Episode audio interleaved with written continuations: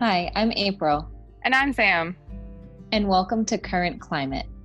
Join us each week as we learn more about what we can do to help the natural world with small changes. and big actions.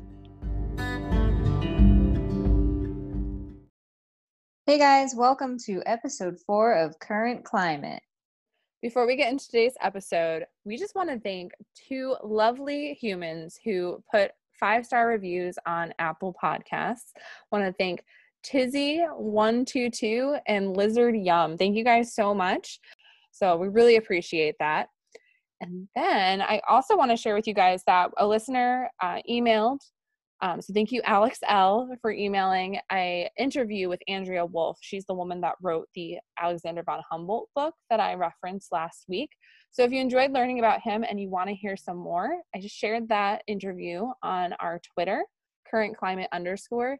And if you don't have a Twitter account, you can still access all of our tweets. So for this and in the future, if there's anything that we want to share with you guys, you do not need to sign up and make an account. You can just go to our page and find that there.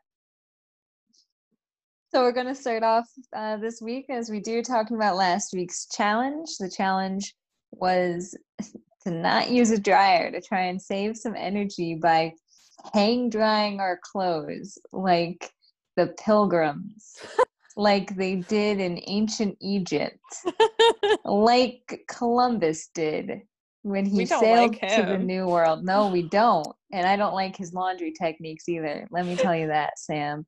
Okay, uh, elaborate. I want to know.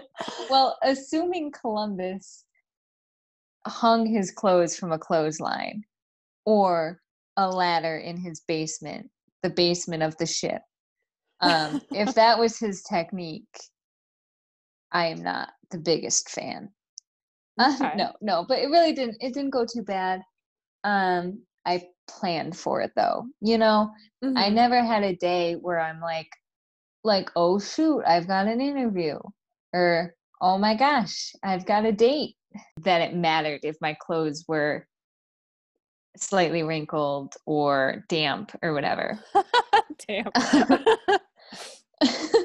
so, like, I guess, I mean, it worked because I gave my clothes a few days to dry. it it took a few days. I, I did it in my basement. I'm not. I don't have a. I don't have the sun where I live. I couldn't put them outside. So it's on. It's literally on a ladder in my basement. I'm surprised though because I often use an indoor drying rack from time to time for certain things and I don't know, I guess I don't check them to like overnight, but like for it to be multiple days, I guess I find that surprising. Maybe I got real damp towels. I don't know. That's possible. um. So you were gonna set up like some rope course nails for your socks to zip line on. Oh yeah. So how did that go? Did they have fun? Yeah, so I definitely did laundry too late in the day. Um, lesson learned, but I Got I a plan. You got yeah. a plan for it. yeah, see, you have the right idea. Um, my my mom actually emailed into the show, so thank you, mom, for contacting us at currentclimatepodcast at gmail.com. Um, she had some tips um, because she hangs dry hang dries things all the time and she said that she likes to hang dry shirts right on their hangers. So that way you just when they're dry you just grab them and put them in your closet. And so luckily i saw that before i did my laundry because that was super helpful for saving space and time. Yes. because normally I put stuff in the dryer and then I dump it all out on my bed and I sort through and like lay everything out and then I have to fold the pants and like put the socks together and the underwear and everything and then like put all the shirts I hang on hangers. And this way I did all that first before they were dry so that when they were dry I just grabbed them and put them away. So it was like the same amount of time of like active time but since I did it so late in the day, I think it, I did it like 6:30. I hung them up, and then it like got dark around 8:30, so they did not dry until I came home from work the following day. My husband's like, "Are they gonna get mildewy? Like, will they get dewy overnight?" I was like, "I'm just gonna freaking risk it," and they were fine Gotta try it. yeah they were fine so um I actually didn't hate the experience. I, you know, full disclosure, today I washed some sheets and I put them in the dryer because they're big and I didn't think it would work with my system. And also, something I noticed with hang drying, we talked about how your, the dryer like is stealing fabric from your clothes, and that's what the lint is. Mm-hmm. Well, it's mm-hmm. also taking all the cat fur off of my clothes. It turns out because all the clothes I like hung dry that are even a little bit staticky had like tons of cat hair on them, and I, the sheets definitely did. And I was like, I'm not lint rolling my sheets. Which, by the way, I was curious. I looked up a zero waste lint roller. It's like metal and pick stuff up. So okay. I'm thinking I could sometimes hang dry. Like it wasn't horrible. I it wasn't as time consuming as I thought it would be. I just have to plan better, you know, put stuff up earlier in the day, you know, plan it out like you did. well, and then the decision is like, is it worth it to do this, to hang it outside, to invest in a zero waste lint roller, to invest in, I guess, an iron because you have wrinkles. I didn't. I don't know. so too wrinkly. I, I like hung dried towels and hoodies. Basically, was like the load of wash I had to do this week. So nothing really gets wrinkled. But the towels, it doesn't matter that they're wrinkled, but they definitely had creases in them. Okay. So like yeah that's a good point i don't I think really a think work blouse would but the coat hanger thing's a great idea. Right? I was so glad that i, I read that first. And a ladder's only got so many steps on it you know? Yeah it's only got so many rungs if you call them if you're a ladder expert. So many rungs to hang towels and hoodies yeah. from. You know and i'm i'm realizing that you're totally right about the ironing thing. I don't want to iron. I do think that i can still save energy and my clothes a little bit because basically when i dry them i dry them till they're like dry but still kind of wrinkly and then i like blast them for like five minutes with heat and then lay them out flat and like that's my mm-hmm. version of ironing i suppose I could life hack that. I can still do that like five minute blast, but it's like at least I'm saving the energy and the time that they're being tumbled around for like the 45 minutes leading up to that.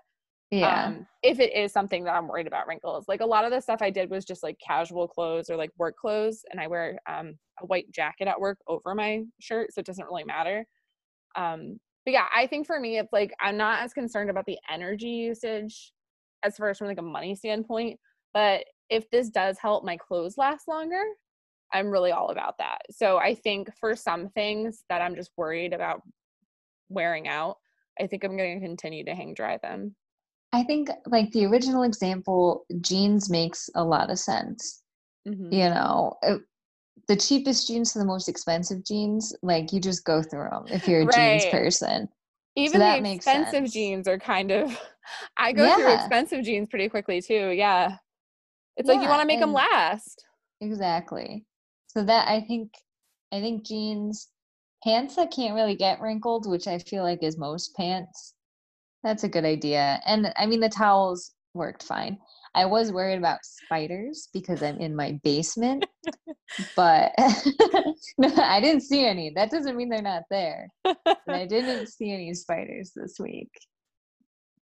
Uh, so for this week, we're going to do a grab bag where we reach out into the world of environmental topics and pull uh, a couple of interesting tidbits back to talk about. And these are going to come from two questions that we had submitted um, both about recycling. So honestly, I feel like you guys already get me that all I want to talk about is trash and recycling. Truly, the challenges, whatever. Let's talk trash. Um, so our first question we got in an email uh, from Mark L. And basically, the gist of it is Isn't washing recyclables a waste of water? Um, when you go to recycle something, the rule is basically it should be clean and dry and loose. It shouldn't be bagged at all. Um, but the concern that a lot of people have is is it worth it to wash recyclables? Or is that just like pouring water down the drain that is also not great for the environment? But here's why washing your recyclables is the way to go. First, you don't have to use that much water to wash a recyclable, to wash your peanut butter jars, your jam jars, your water bottles, anything like that. Um, you just need the food residue to be out of it because that's what contaminates everything else in your recycling. So all you have to do is get the food out of it.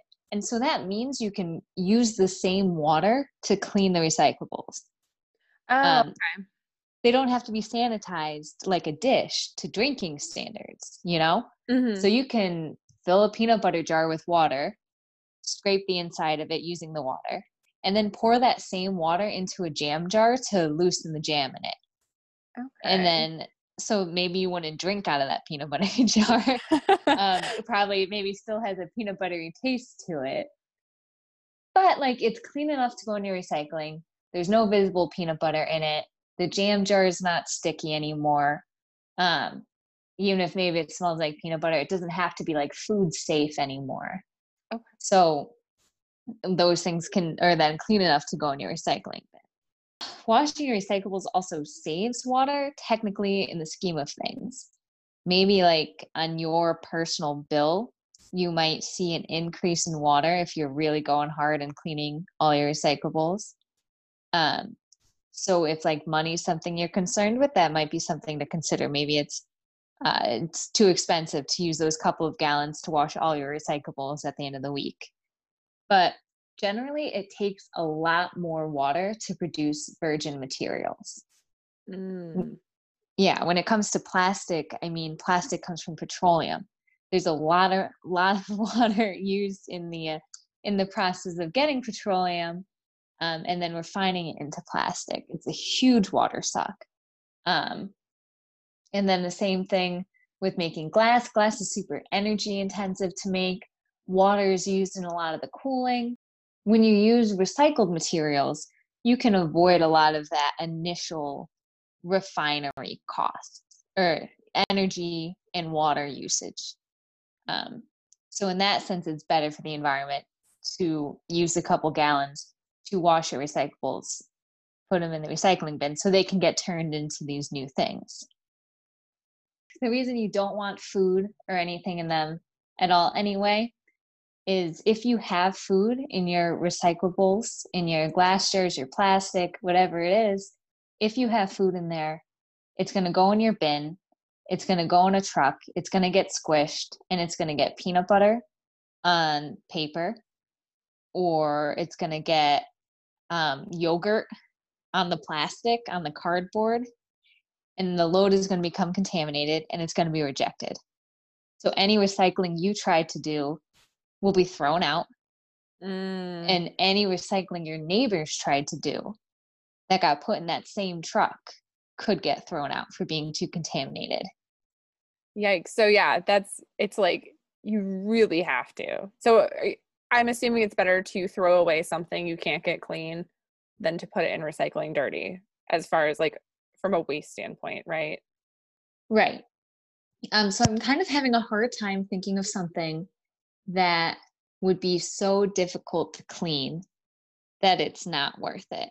I guess that was me kindly saying for anyone who might be too lazy to clean it. it's it's better and you know, you should clean it and recycle it, but like if you don't clean it and recycle it, that's worse than throwing it away, essentially. So I think I think I come back to the peanut butter jar a lot because they are tricky to clean. You need to get a spatula in there usually, or you need a dog, something that's really going to get those peanut butter crevices clean. Uh, a lot of times I will scrape it out with a spatula and then put it in my dishwasher. And that kind of does the rest of the work for it. And it's using no more water um, as I'm running a full load of dishes anyway. Mhm. But yeah, otherwise, if you're not going to take the time to clean a peanut butter jar, which I think is probably the hardest food thing to clean that I can think of, throw it out.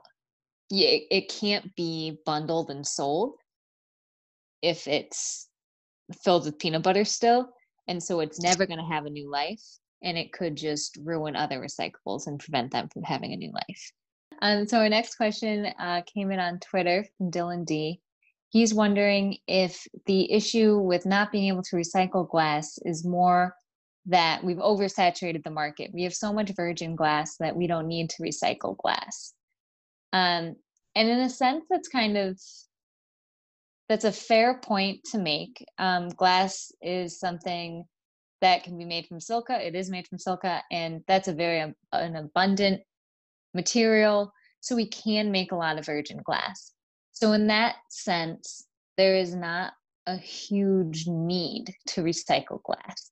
And if that need is not there, coupled with the fact that recycling glass is kind of expensive, um, people are going to choose virgin glass for their manufacturing of bottles and jars and all of that. Um, of course, it'd be better to use uh, recycled glass for for new materials, but to make a new material, glass is only strong if it's super pure. Um, if there's any impurities in it, it's gonna cause a weakened point in the glass, and it can shatter. You know, at any time that weak point is hit, tapped, touched, whatever. So it has to be like super clean. And when it comes to recycling glass, right now, our methods make it very difficult to get clean glass. Whether you're single stream, curbside collection, or your dual stream community, or you bring your bottles to the supermarket to be recycled, either way, they're breaking, the colored glasses are mixing, glass can only be used in one color uh, clear green or brown you can't really mix them. Um, so once they do get mixed they're very hard to separate. If they're in single stream they could be mixed with paper and plastic as well. So it makes it really hard to mix really hard to get it clean. And to get it perfectly clean so it can be reused as a new bottle or jar would be very very expensive. And people don't people don't want to pay that if they can get virgin material that's already clean.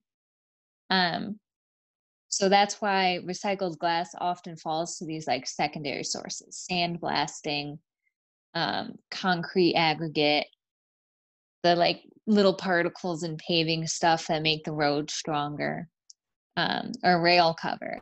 That's kind of what glass ends up being. Um, and a secondary use, it's not ideal, but um, when there is so much virgin glass and it's readily available and it's cheaper, people will use it.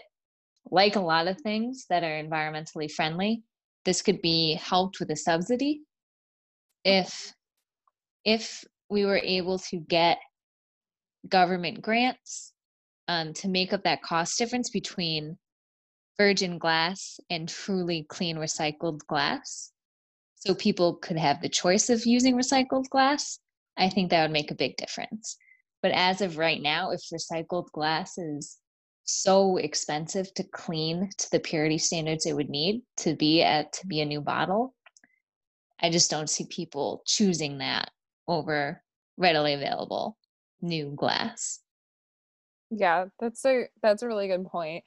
And do you think that maybe you know is it a technology issue as well? Like do you think that the recycling methods that we have for glass right now just aren't quite where they need to be to make it more affordable and make it more like reasonable. Yeah, absolutely. And there's like different levels to the tech. So if generally if you put something through a, a reverse vending machine at like your supermarket, you put a glass mm-hmm. bottle in there, it's only going to be bottles going through there. So that can be kind of a clean glass. Um, it's maybe the cleanest. Okay. And then like dual stream and single stream, those are just containers you put by the curb. So as much as you try to keep stuff out, they can always get mixed with stuff. And then they go to um, a material recovery facility that breaks the glass and it falls through like a like a sorter um, and a lot of times paper and plastic can get involved in that or can get mixed in with that and make it difficult to separate it out. And in that process, it becomes dirtier. Gotcha. So it's tricky. I guess new tech, different tech would help, but people like single stream and dual stream and curbside recycling because mm-hmm. it's so convenient. and we have in the recycling we have today because it's convenient and there's a truck that comes and picks it up for you. And I think people are willing to sacrifice the quality of the recyclables for that convenience. I guess that does make sense because ultimately it means more people are recycling more of the time, which is right. better for the environment overall. Exactly. So with curbside recycling, like recycling rates jumped up 25%. So that's 25% more material, even if 5% of it is contaminated or broken or not sellable. That's mm-hmm. still, you know, plus 20% recycling. So it's a complicated thing.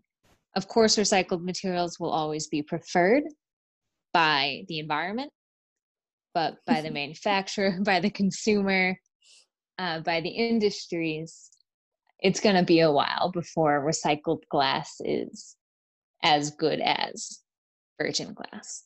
Our next segment today is Policy Pizza, a small slice of a big policy pie. Yum. so, um, this week I want to cover two policy related things that are really interconnected. Um, the first is a executive order by President Trump, and the second is a Senate bill put forward by Senator Ted Cruz. So, some background. Earlier this year, in January, Trump implemented a rule change to the National Environmental Policy Act, or the NEPA. The NEPA, NEPA, NEPA. Oh, I didn't know if people called it NEPA or just listed it out. So, this is going to save me so much time. Thank you, April. I know, I know. NEPA, it is cute, it is catchy, it used to be great. I like that. Used to. So, NEPA was put forward in 1970 and it requires federal agencies to assess the impact proposed projects would have on the environment. And then it also gives citizens avenues to speak out against unwanted projects in their community that would impact the environment and therefore them. And then when Trump made this rule change, um, Ted Cruz put out a press release saying he approved of the proposed changes because the NEPA review process and I quote, has increased in length from an average of two years to four and a half years. Um, so, fast forward to June, where we are now. so, on June 4th, Trump put out an executive order. The order uses COVID 19 as reasoning for development to occur under emergency situations. So, the, yeah, so the hope is that because the economy is in a really bad place, by fast forwarding on developmental projects, it will help boost the economy. And this would allow government agencies to move forward with the construction projects without first assessing environmental impacts as NEPA requires. And I want to read directly from Section 6 of the executive order. So, these regulations provide that when emergency circumstances make it necessary to take actions with significant environmental impacts without observing the regulations, agencies may consult with the Council on Environmental Quality to make alternative arrangements to such actions. Using this authority, Council on Environmental Equality has appropriately approved alternative arrangements in a wide variety of pressing emergency situations. These emergencies have included not only natural disasters and threats to the national defense, but also threats to human and animal health, energy security, agriculture and farmers, and employment and economic prosperity. So they're basically saying that because in the past, the requirements of NEPA have been ignored in emergency situations like natural disasters, threats to human and animal health, national defense, um, and then, you know, employment and economic prosperity. They can do that now for economic prosperity.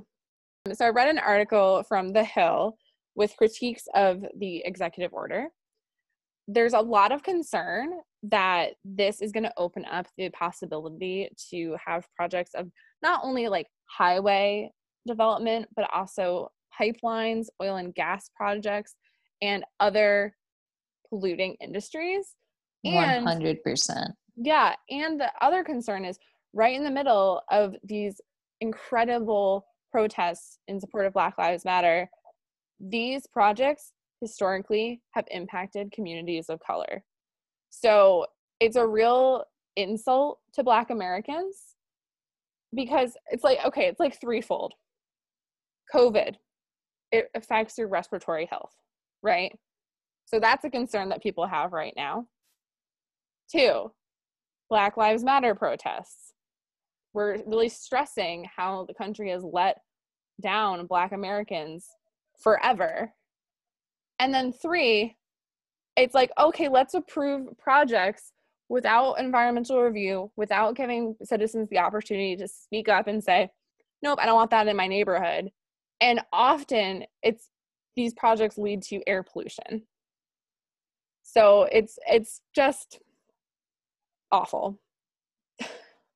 No other way to say it. It's just awful. I think that there's people who don't care about the environment because they think when they think of the environment, I think they think of like bears and trees and they're like, I don't care about that, right? But the environment is our home. And when we hurt the environment, we are hurting people. And I care about bears and trees, but I get that some people might only care about people. But you have to understand that if bears and trees are effective, people will be too. you know, like you can't ignore communities in our country and say, you know, yeah, their lives don't matter. We can skip over these processes that are, have been, been put in place to protect people because I need more money in my wallet. 100 no 100% though so NEPA requires you to fill out um, an environmental impact statement which is why it takes so long because you're supposed to survey everything everything that your project could impact. You're supposed to know every species that's in the area. You're supposed to know the people in the area.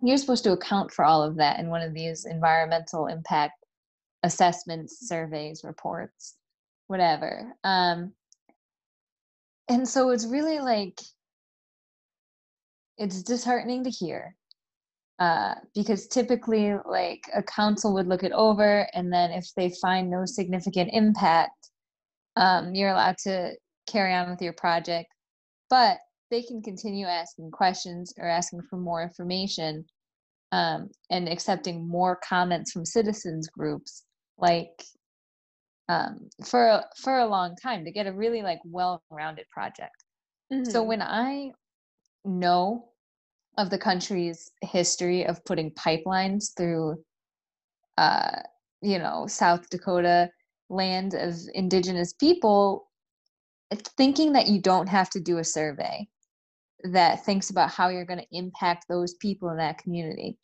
Thinking that you can get around the survey element or something by saying it's an emergency it's a national security emergency or it's an energy security emergency. Mm-hmm. those are the two big things that i feel like this particular presidency has been all about. Um it's all about oil. And uh, if you can write off the air pollution or say we need oil so fast we can't really look at that right now. We just have to do it and deal with the consequences later, knowing that this particular administration may never deal with those consequences. Mm-hmm. And that you also know. the people dealing with the consequences are usually low income and minority groups. Yes. So the people the ones that can't afford to move away. Right. Yeah. It's horrible. Um, it is. The process like it's it's hard because you know i respect businesses i respect uh, the ability to make money to make a profit. All of that is like super central to america. I get that. But profits should never come at harming other people. Mm-hmm. and that's something this country does far too well. Mm-hmm. um, and you know when we start dismantling the few protections that we have. Um, all you can hope is that gets reversed by the next one. yeah. And to make matters worse, I think that basically I want to share what um, Ted Cruz put forward because it's like, oh, cool, we're gonna, you know, ignore NEPA and like, you know, this is an executive order, which there are checks and balances, like, you know, down the line that could be reversed. But it's like Ted Cruz is taking a preemptive action to make sure that it continues to stay this way. So on June 10th, Cruz brought two bills to the Senate floor. The first is called the Federal Permitting Modern- Modernization Act of 2020, and it establishes a series of deadlines for agency actions, um, which gives project proponents more control over the timetable and prevents basically from things being held up in court. So it's siding with the people that want to do the project, essentially. Mm-hmm. And then the second one would shorten the timetable for filing a petition for judicial review of that permit or license of an infrastructure project. So right now it's 150 days, and he will want to lower that to 90 days. So it's like if you're a citizen who's concerned about a project coming into the area, now you got to act fast. And what if you don't even hear about it till day 89? Just want to quote him real quick. He said, for far too long, complying with NEPA has hindered key infrastructure projects and, in some cases, has left projects effectively halted in court. These much needed reforms will streamline the approval process and roll back burdensome delays, all of which are needed to get the boot of big government off the backs of businesses and Ew. help get men and women all across the country back to work. Big government. Okay, Ted Cruz, pull it back. Orson Welles, who do you think you are? Big government. They're trying to save salamanders. They're trying to save species. They're trying to protect people. From an outside perspective, like if you take a step back and just view the world, it's like it should be a no brainer to protect the environment because we need air to breathe and water to drink and land to stand on. So it should be a no brainer, but it's not because there's people who know that they'll always be okay. So they're going to push their agenda and screw everyone else. That's, That's really a great way like. to put it. Yes. And like, you know, like I said, I get business has to function. And maybe having not put anything through this administrative process, maybe I don't know how like arduous and time consuming and like ridiculous or arbitrary it is. But I just, there's no, there's nothing I think that can justify this kind of attitude of attitude of do first, ask forgiveness later. Mm-hmm. You know, we'll build a highway through vernal pools first, and then we'll say it was an emergency, and then we'll do like the environmental impact assessment after we've already ruined something. Researching this, it was easiest to find information by looking at press releases from the White House and from Ted Cruz's office. Besides that, like the Hill article that I found. And um yeah, I'm thinking it's not getting a lot of coverage because you know, there's so much else going on with the pandemic and with Black Lives Matter. And I think they saw this as an opportunity you know? Like we were talking about i think a few weeks ago about like oh let's use the pandemic to sneak stuff through when people aren't paying attention. But it's actually super relevant to those two things going on right now. So i hope this blows up in their face like oh crap this was terrible timing because everyone's concerned about these issues. Um, that's going to be the hope that gets me through i think that's good I, I like that hopefully yeah it is now time to talk about our challenge for this coming week. What do you got? So, the challenge this week is to not use paper towels. oh. okay. Tell me your thoughts. Um, so I saw a meme once that was like, you know your dad if like and then it's a picture of crumpled up paper towels on the counter. And that was when i realized i was a father because i do that. I use paper towels all the time and then i put them in my pockets for later or i leave them on the counter for later and i don't know if i ever go back to them. Sometimes i do. If i put them in my pocket i'll go back to them. But anyway moral of the story I love paper towels. Love them. You, I use them all the time. I don't know how I'm not going to use them, to be honest. hmm Yeah, and what made me think of this is that I grew up in my home. We had paper towels, but we didn't use them very frequently. And then I moved out, and I think I just started using them more. And it's just a convenience thing. So the other day I spilled something on the counter and growing up you'd grab the sponge to clean that up, but I was reaching for paper towels. And that's what made me think of this. I was like, "Huh, when did that change? Can I get out of this habit? Like can I be a little bit more like conservation-y mm-hmm. about paper towel usage because I certainly got by in the past without using them. But I also remember my job was to clean the bathroom as a as a teenager and I would insist on using paper towels. Um, even though my mom was like, you can use a microfiber cloth and reuse it or whatever.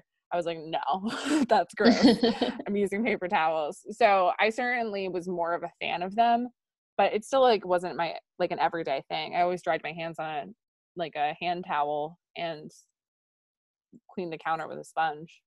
Yeah, see, like after after I do dishes, I do not want to use the towel over my stove to wa- or to dry my hands.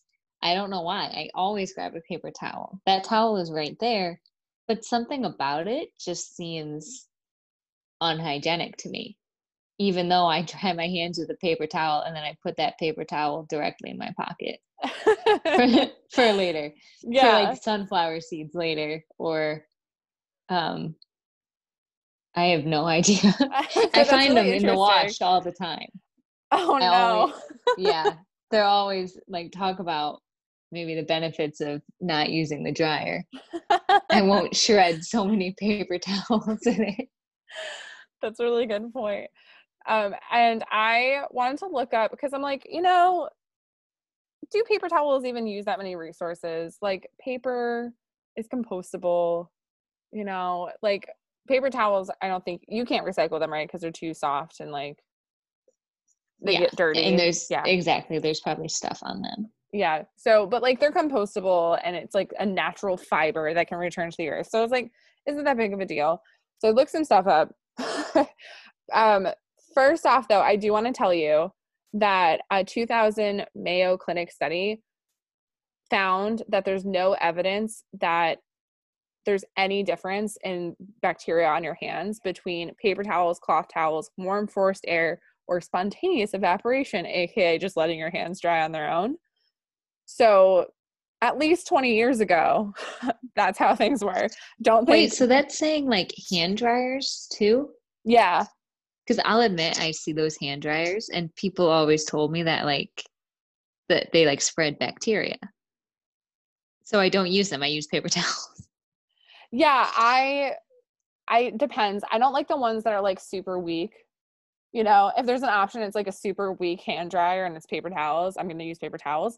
But I love like the Dyson Airblade, like fancy Oh, those cool. hand dryers. Yeah. those are so cool and it's fast i'm like and my hands are actually dry after instead of like okay now my hands are warm and wet like, that's not helpful um so i like that but um yeah they basically said that like the efficiencies of removing bacteria and like essentially like the amount of bacteria left on your hands is this is pretty much the same across the board like it's not enough of a Interesting. to to worry about it. Another interesting thing I discovered is that paper towels are like an American thing, which I didn't necessarily expect. Just But- like Ted Cruz and pipelines. USA. USA. yeah, so Americans overall spend 5.7 billion dollars a year on paper towels for home use. And that's nearly half of the amount of money spent on paper towels across the world. And so So- like the other part of that would be commercial use. So in businesses. Right. Okay. That's a lot. yeah. And then in 2017, the average American spent 15, 1750 on paper towels. Um, and I'm like, eh, this doesn't sound so bad. But then the next the next highest was Norway, and they spent an average of eleven dollars and seventy cents. So it was like a six dollar jump. so it just Yeah. shows that Americans are using them a lot more than anyone else. And um, so they also clarified that it's not because Americans are using paper towels as napkins, because I certainly do occasionally, and I've been to people's homes where they don't even have napkins, but they give you a paper towel with dinner. But actually, Americans buy more paper napkins than any other nation too. Oh. yeah. so very American. Um, and then what was cool about this article, and the article I'm referencing is from earth911.com. And um, it the title was Breaking Americans Paper Towel Addiction. So specifically looking at America and paper towel use usage. But what was cool is they highlighted what people use for cleaning in other countries. So in the United States, it's paper towels. And the next top users of paper towels are always European, they found. But most Europeans are more likely to use a sponge to clean. And in Latin America, scrub brushes are more, the most popular tool. In the Asia Pacific region, mops and brooms are the most popular tool. And then in Africa and the Middle East, more people do stuff with cloth towels. So that's just interesting because I think it also gives us an idea of like items that we can use this week. yeah, Um, cloth towels. That was like my initial Mm-hmm. thought. That would be what I would go to. Again, I think sponges are kind of gross. I definitely feel the same way. And um, my mom raised me with this two sponge system where you have one sponge for counters. the two sponge system. Just, just so you know. This Yeah, what- let's that's patent what it. is. Patent the two two sponge system. Sam's swears two by it. She's gonna listen to this and be like, "Yeah, I swear by it." um, so you have one sponge for the counter and one sponge for your dishes. And as your dishes sponge gets worn out, you then replace the counter sponge with it, throw that one away, and then get a new one for the dishes. And you don't do this super frequently, but it's like enough so that like I don't feel too grossed out by it. Very occasionally, I will like disinfect the counter after wiping it off with a sponge.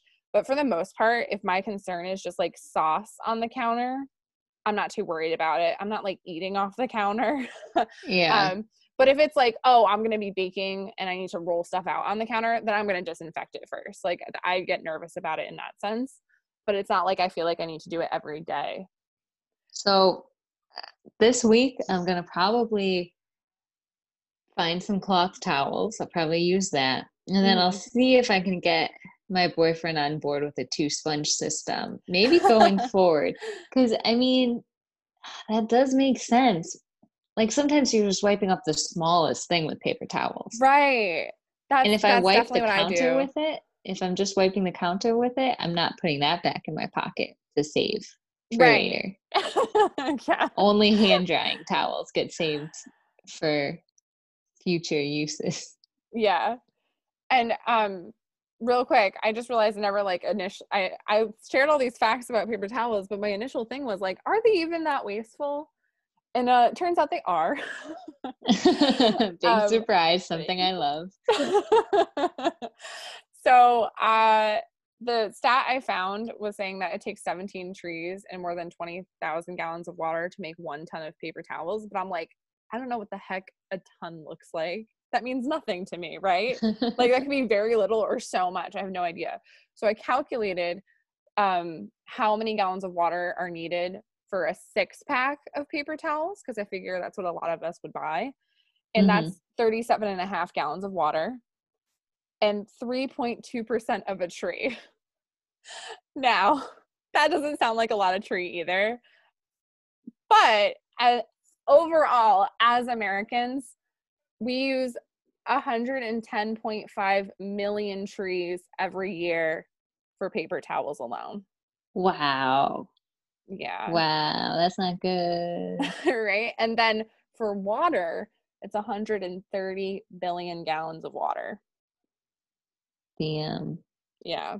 So it's it's really interesting to see you think you're just wasting that little square of paper towel, but you're actually wasting all the resources and time and energy and tr- travel that it took for that little square to get in your hands to be used for that one little spill on the counter. You know what I mean? Yeah. Oh, it should be interesting. I think I'm gonna put some cloth towels right next to the paper towels so I remember because this is the first time I'm concerned about remembering. The easier it is and the easier it is to remember, that's definitely so important. Mm-hmm. Because otherwise, before you know it, I have four paper towels in in my pocket, stuffed in the couch, in my pocketbook, all around the house. And your plan is just to reuse them? I don't know. I just don't want to throw them out. so I, I keep them and then I put them in the laundry and then I do throw them out because they Right. ruined my clothes in the dryer. yeah. Benefits of two of our challenges all rolled up into one. I know it's going to be good. Thank you guys so much for joining us again this week. Uh, definitely check in if you have questions or you're trying your challenges or there's anything you want us to talk about. Uh, be sure to check in with us. Yes, we would love to hear from you. You can, once again, you can find us on Twitter, current climate underscore, email us, currentclimatepodcast at gmail.com. And then if you are so inclined, we would love it if you could give us a rating and review on Apple Podcasts. That is the best way to help our podcast reach more listeners. And we want to know what you think. We'd love to hear what you like or don't like so that we can keep on improving and incorporating your thoughts. Thanks again, guys. Bye. Bye.